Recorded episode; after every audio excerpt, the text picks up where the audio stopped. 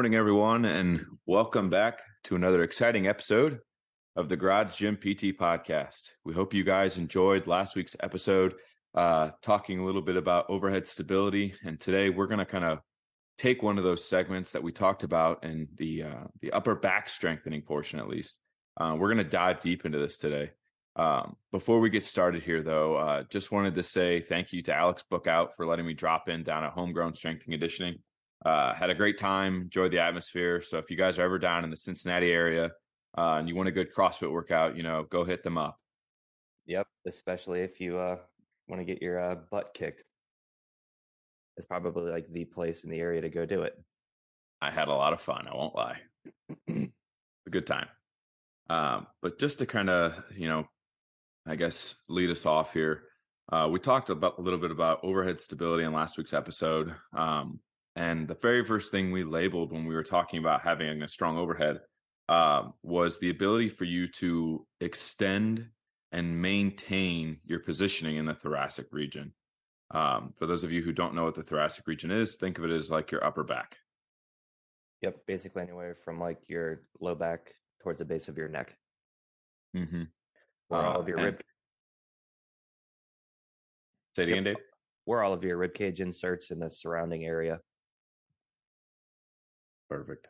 Uh, but just to kind of preface two different sets of muscles here that are in this area, you have the spinal erectors, um, which are obviously the you know the function is in the name. They they erect the spine, um, so they maintain that positioning, and also will control you know forward flexion. But then you also have the scapular girdle muscles, which will obviously again the function is in the name. They will help to control the positions of the scap.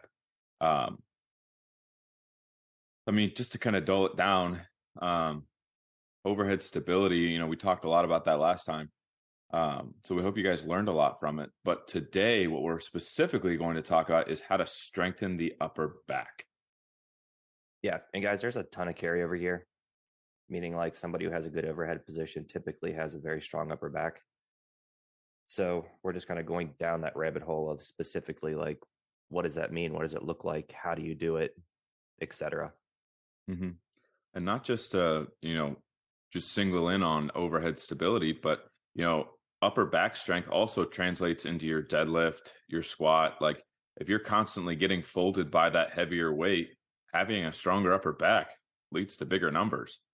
Um, yeah, this archetype is somebody who loses stability in a bench press. It's somebody who folds forward in a uh, front squat in particular mm-hmm. and has trouble completing the deadlift at the top. So we've all seen the memes with like the dogs pooping in the yard saying this is like the high schoolers doing squats and deadlifts in the gym. This is the exact person that we're we're looking at here as far as who who has the most uh, benefit of strengthening this region. I just think of that one video. We're gonna do squats. You're gonna sit back like you're shitting over a hole and you're to squat. And you're to squat. No but uh i guess just to to name a few different exercises and we can go into like reps and sets later but um do you just want to name a few different exercises that maybe you use dave and then i'll name a few as well? Uh yeah.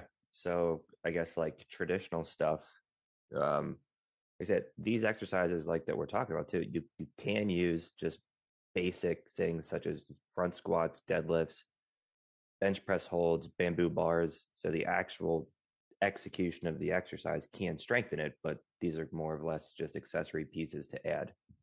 Mm-hmm. Um, sure. So let's kind of go maybe group by group first, and like we'll just kind of hit it that way. So as uh, Lou uh, aforementioned, the spinal erectors, right? So basically, they they they control extension of the spine. So the only way that you're going to hit this is to do thoracic extension. So short list is anything that you're going to do. Um, sweat shrugs, they can be banded, they can be barbell, they can be dumbbell, but you really want to get an arch in your thoracic spine forward and then execute it into extension. Mm-hmm. Um, obviously, when you're considering the extension piece too, deadlifts do a good job of this, good mornings do a very good job of this. But anything that's going to be kind of in that hip hinge plane uh, moved up slightly. So, like, you're not necessarily hinging through your hips, but you're actually creating a rounding from your back and then reversing it. And you Mhm. want that to be through your rib cage, almost like where you would run like a foam roll to pop your thoracic spine. This is that motion that you're wanting to to accentuate here. I think one of the the big ones you mentioned there, Dave. Good mornings. Um, I I never used to program good mornings that often in my training um, until I met Alex Schroeder, and then I started actually using the safety squat bar and doing a, a bunch of different variations of good mornings, and that has probably been like the gateway to like just much bigger numbers. Um, Yeah. It's just nuts. Um, And you mentioned something there that's really key is bar position. So you have to stick it higher on your back. mhm. If you do it in a low bar, you're gonna hit your low back. Correct.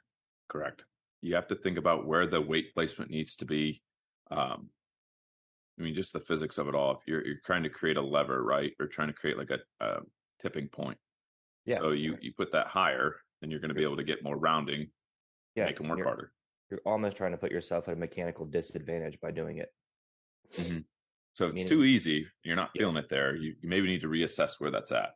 Exactly. So like let's even just run through like the anatomy of the paraspinals, right? So Mhm. you have I don't know, three ish sets in my eyes. Um obviously Mhm. this is debatable based upon like who you read or what you are accustomed to. But you have ones that kind of cross from like your sacrum all the way up into your thoracic spine, you know, kind of blending with the lumbar. Then you Yep. kind of have like low lumbar through thoracic and then thoracic kind of through cervical. Correct. So that bar position, you need to create a lever that's going to hit the ones from the lumbar to thoracic and above. And the lower mm-hmm. that you do that and do a hip hinge, the more likely you are to get the lumbar sacrum just from like a leverage standpoint. Mm-hmm.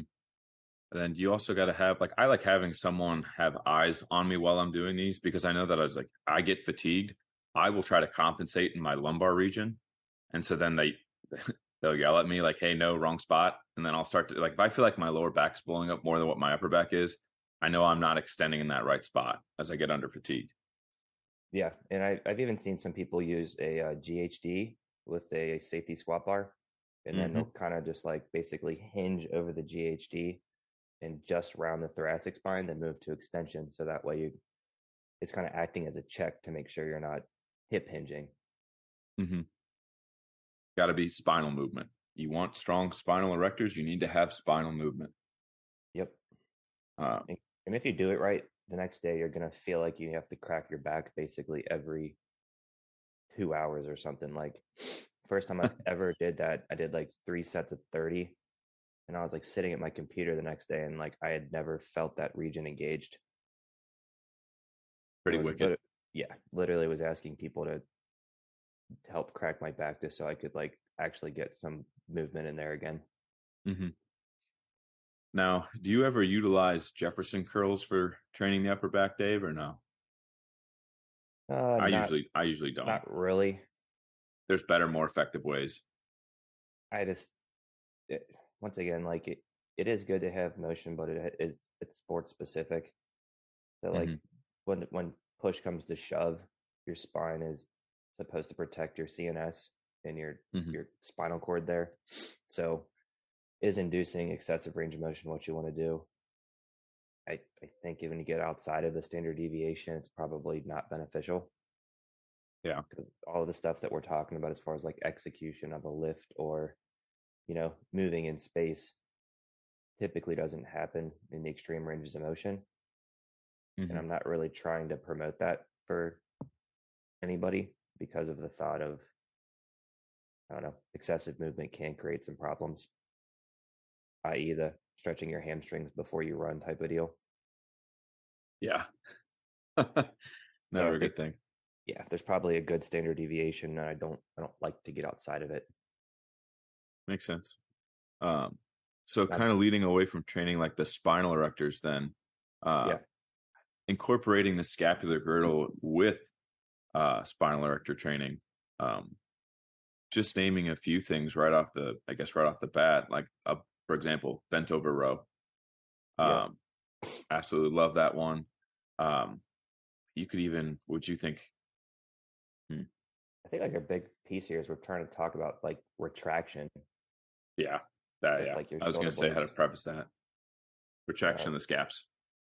Yeah, and there's a lot of a lot of ways to address this. I mean, you know, you, you're kind of talking about maybe two or three pieces that also kind of contribute to this, right? So you have like your mm-hmm. maybe upward rotators, uh, horizontal abductors, and then maybe downward rotators that you're trying to hit to create a stable girdle here. On top of the ability to execute external rotation, but when it's mm-hmm. pure just scapular retraction, you're trying to create like a it's like a sling inward, I guess, towards your towards your thoracic spine.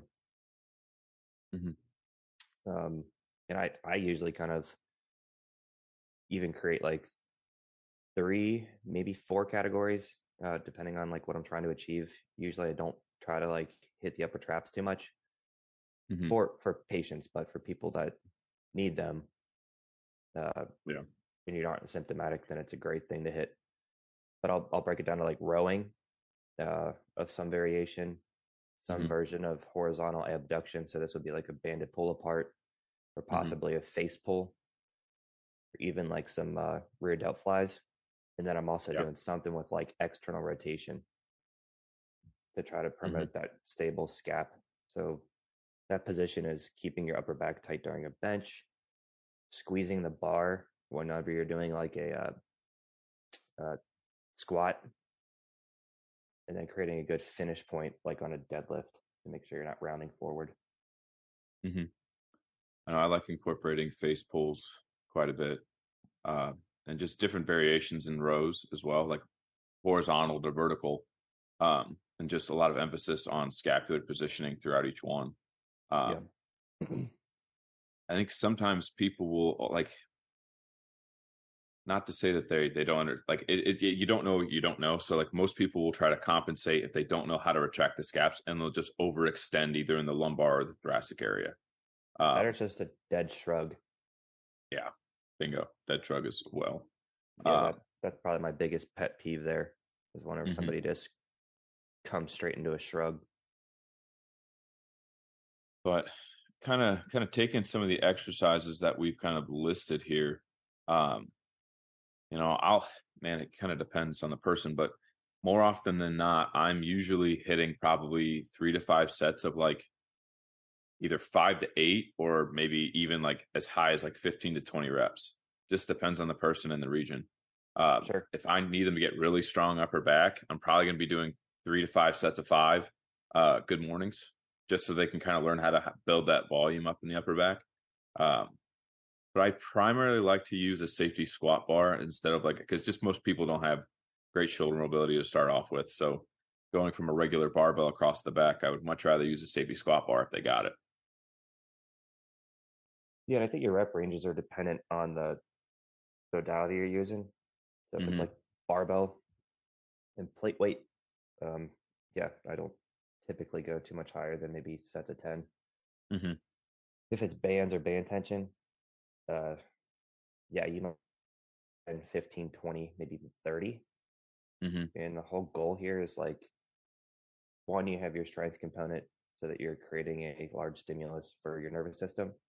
Then the higher rep stuff is to create mind muscle connection, then also develop hypertrophy to get it mm-hmm. bigger, bigger. Yeah. So, what is your like goal? Good examples of like what this would look like for somebody like in public. Mm-hmm. So these are like really key contributors to like posture too. So whenever yeah. you see like the person who's walking with very upright chest, their shoulders are back, you know, they tend to present with a wider back and stuff like that. Like this is kind of like that region that allows you to quote unquote open up your posture. Mm-hmm. Yeah. Like this this leads to awesome awesome like uh mechanical advantages with pressing and squatting and deadlifting and overhead motions too. Mm-hmm. Like it's funny. I've had a few patients who like, have you ever had like that that like knot in the upper back that like won't go away when you're moving your shoulder blades? I've had like a few I've had a few patients like that where we just start doing, you know, banded upper back extensions. Next thing you know, that spot just gradually disappears. And what let's call it what it is. It means you're weak. Does it mean you have yeah. not? Yeah. You just needed upper back strength. You know, strength strength is a solution for a lot of different problems. Um yeah, and, and what that is at the base is like your CNS is trying to correct this. So if you feel tight in a region, your CNS is trying to clamp down to gain more stability because you don't have it. That's the yep. easiest way to look at like quote unquote tightness, period. Stability by facilitation. Yep. And like you can extrapolate that forward, you know, post op shoulder comes out very tight because it had trauma and it just mm-hmm. reorganized mm-hmm. your CNS. So it's trying to gain as much stability as possible. And as you get stronger, it just goes away. Mm-hmm.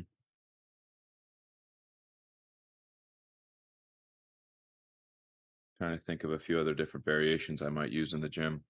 Um, sometimes I like putting people on the GHD, and instead of having them all the way out at like your lower back uh, or like right in front of like your belly, I'll actually slide them back a little bit so that it's almost hitting them right in the very bottom of their rib cage, and then make them kind of fold over, and then come right back up and out just to get the thoracic extension. Uh, if you want to get a good idea of what your you know endurance is like in your upper back, try to get at least 20 reps and see what happens. Uh, I, have had a few patients who think they've got a strong upper back and they can barely get through like maybe like seven to 10 because they're just on fire. Yeah. And guys, like the, the cueing on this is really what matters the most too. Mm-hmm. Like it's very abstract for somebody who's relatively new to it. Uh, mm-hmm. It's a very specific region, and I don't know. A lot of conventional wisdom says to like go away from things that blow up your back for some reason, rather than treating it like another muscle group. Uh, so yeah. learning that it's actually okay to go through this stuff and like feel sore is not injury is kind of a foreign concept for people. It's very might, odd yeah, it might might be like more specific to the low back, but usually anything with the spinal erectors, people get a little bit fishy about it for some reason. Mm-hmm. But it's when push comes to shove, yeah, you just want to build it up so that way you don't have a an energy leak in what you're doing. Yeah. I mean, being able to take someone who's had back pain for multiple years and all you do is start incorporating spinal erector strengthening and you just see the change in in how they move is is insane because they stop defaulting into positions that are just one inefficient but two um it just it takes away their pain to a degree maybe not immediately but like it's that gradual progression that i think people need to understand about these muscles because they are stabilizers and so you know they're supposed to be fatigue resistant. Now I say they're supposed to. Now, not everyone's are. Um, especially those people who have started to develop pain. They've either overused and defaulted to one particular position, like overarching into lumbar extension as opposed to maintaining thoracic extension. Um, that probably is the one movement that eludes majority of weightlifters is sustaining and maintaining thoracic extension. How many times do you see coaches cue chest up and where do they get the the movement from? The lumbar region yeah TL junction or lower. Exactly. And so like I think sometimes as a coach, people need to do their due diligence and you can sit there and cue, you know, until you turn blue in the face, but if you're not actually teaching them where to move, that in itself is going to be way more beneficial. Yep. Um, I mean, we could do all of these accessory movements, but if they don't know how to even, I guess, become mindful of that that section of their body, um, you, you're just beating a dead horse. Yeah, yeah, you are. Uh, I just had like a little thought too. Like, if you're the person that constantly uses mixed grip in your deadlift rather than doing like a double overhand, mm-hmm. this is also kind of something that's abstract that'll just like increase your upper back and lat tension just by going through that change of doing a ton of like double overhand grip. um, pulls as well. Yeah, Latin different different feeling and Latin engagement and how your shoulder blades have to kind of coordinate and yeah they, move to that new grip. Have to retract. So I, I there's probably even an argument to be made for doing a lot of stuff with like a double overhand, almost clean grip before mm-hmm. you get to like your 80 and 90 percent of uh, pulls. Yeah, that's what I like doing with like my rack pulls. Um, if I ever have rack pulls programmed, I usually will try to get as heavy as I possibly can with a double overhand before I have to go mixed grip. Um, or I'll get out straps if I want to maintain my double overhand. Uh, yep. So it just kind of depends. But there's so many different ways to program upper back training. I mean, you don't even have to designate an entire day to this. You could actually incorporate this with your lower or upper body days, depending on how you have it broken down. Um, yeah. I'm I'm usually thinking like lower body days are more of your spinal erectors, and then your upper body days are a lot more of your scap stabilizers, as far as like where your accessory work should come from. I can see that. Just kind of fits naturally because you can't like get a lot of this stuff without like hitting hamstrings or low back and stuff as well. So, true. You know, naturally it just kind of fits in those categories. It, yeah. Unless like you're just super weak and you want to get volume, in which case just you know delegate three days a week and figure out how you want to fit it in. I would say if you're going to specifically target the spinal erectors, I would recommend putting them more towards the end of your workout. Um, that way you don't like overly fatigue unless you want that fatigue state. Um, but I would not like to fatigue my spinal erectors before I'm about to do like let's say RDLs or good mornings. Um, because I mean I'm going to hit my big movements there, and then I'll move into those if I want to build up a little bit more. Like if I'm do, like we did that other day. Um, we yep. did the the hamstrings, the spinal erectors, and then we did the the side bends. So I mean, save that stuff towards the end don't burn out your spinal erectors and then go try to lift heavy. Yeah, and like you're alluding to, in an ideal setup, you're hitting your strength piece first because you're fresh.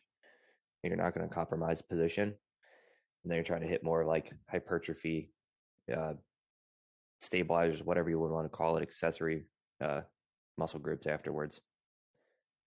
I will say there's obviously caveats to that. Like if you have trouble feeling them, then you're trying to cue a position. Maybe you go blow somebody up with some like banded sweat shrugs ahead of time so that way they can feel where that's at but mm-hmm. you know you don't have to like use a ton of band tension true like you could just kind of do it as like a warm up and a finisher i mean like people even have alluded to doing this is for the low back but they've done hypers before and after a session just to try to get that volume back up mm-hmm.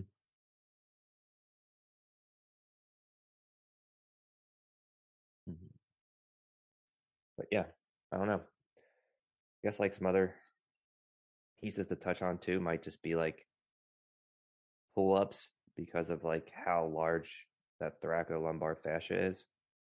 Mm-hmm. Depending on like your goals. Say but, pull ups, like, inverted rows. Yeah, or anything that's going to have some bias on the lat. Maybe mm-hmm. some benefit here too, but yeah, that's just going to help you keep the bar closer and feel more stacked like when you're pressing.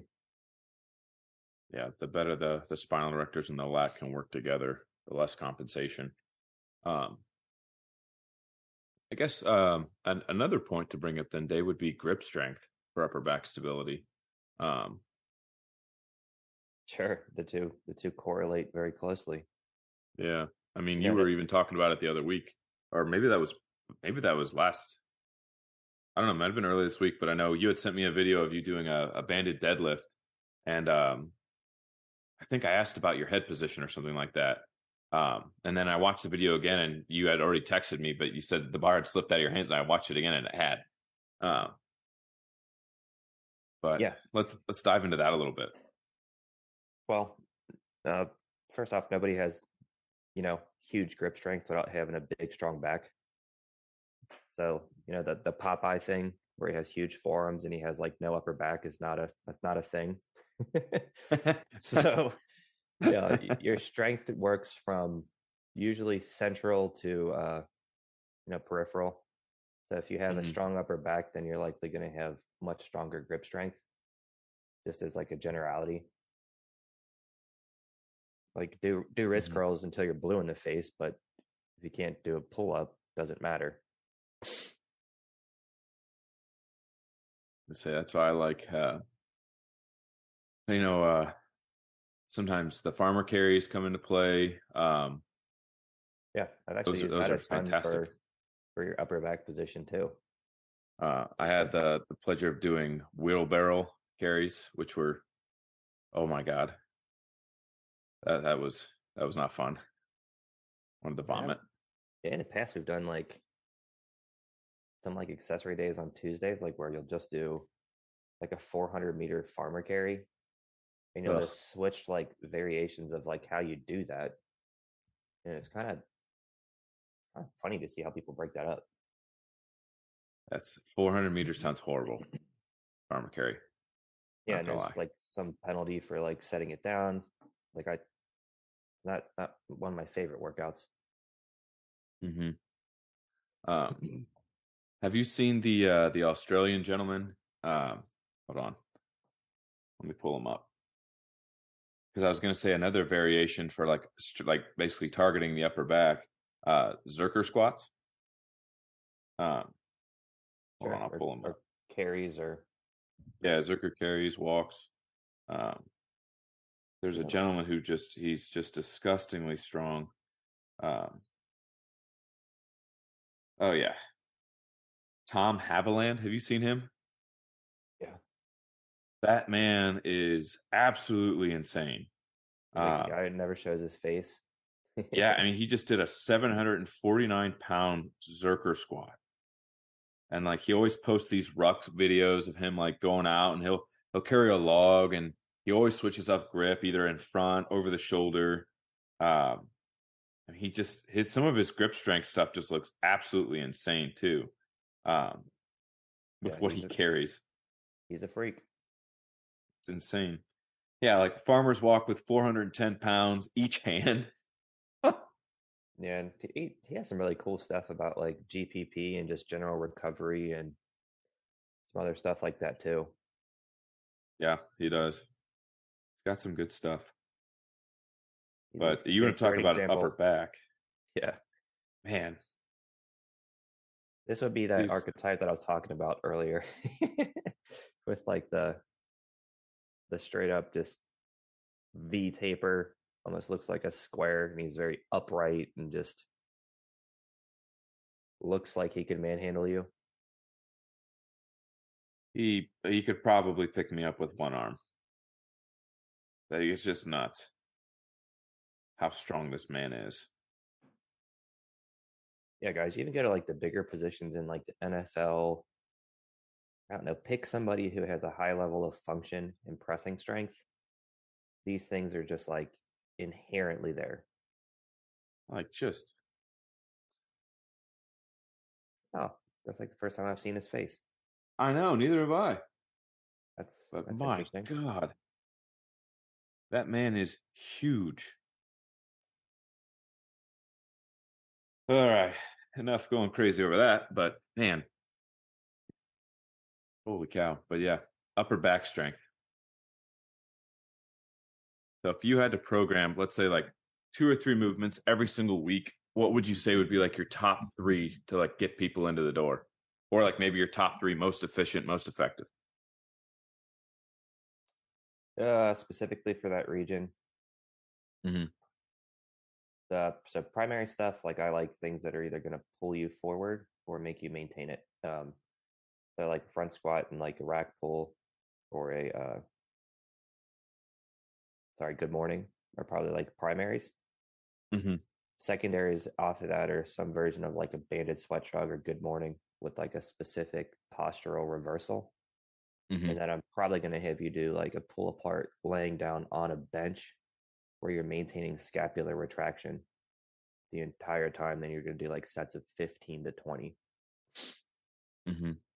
That's kind I- of just yeah. like a general component. And if you want to add something for like stability or uh, postural support, maybe like a farmer carry. Mm-hmm. I know. I like this. The, those are all good movements. I like I like the good mornings, the front squats especially, big movements, um, RDLs, and then also um, like if you don't have a barbell, you can also use like a sandbag if you have a sandbag. Um, sometimes those front carries with sandbags, or uh, even just doing good mornings while holding a sandbag. Um, those can get fun real quick. Yep. Anything else you want to touch on for upper body training, Dave? Uh, I think we're good. I think we had a pretty broad and diverse uh, assortment of stuff there. Mm-hmm. If I could make one recommendation, I would say, you know, it's one thing to have these tools, but like get someone to have eyes on you to make sure you're moving in the right spot. Okay. Especially your coach. Get your coach on you and see if, like, you know, are you actually moving in the upper back? Or are you compensating either with your neck or with your lower back? Because those two are going to be much easier to find and move. And the other one, right in the dead center, um, that rib cage is prone to stiffness. So, I mean, learn to move it. Yep. And be sure you feel it there. Bingo. Bingo. But we hope you guys enjoyed today's episode. Uh, we will see you guys next time.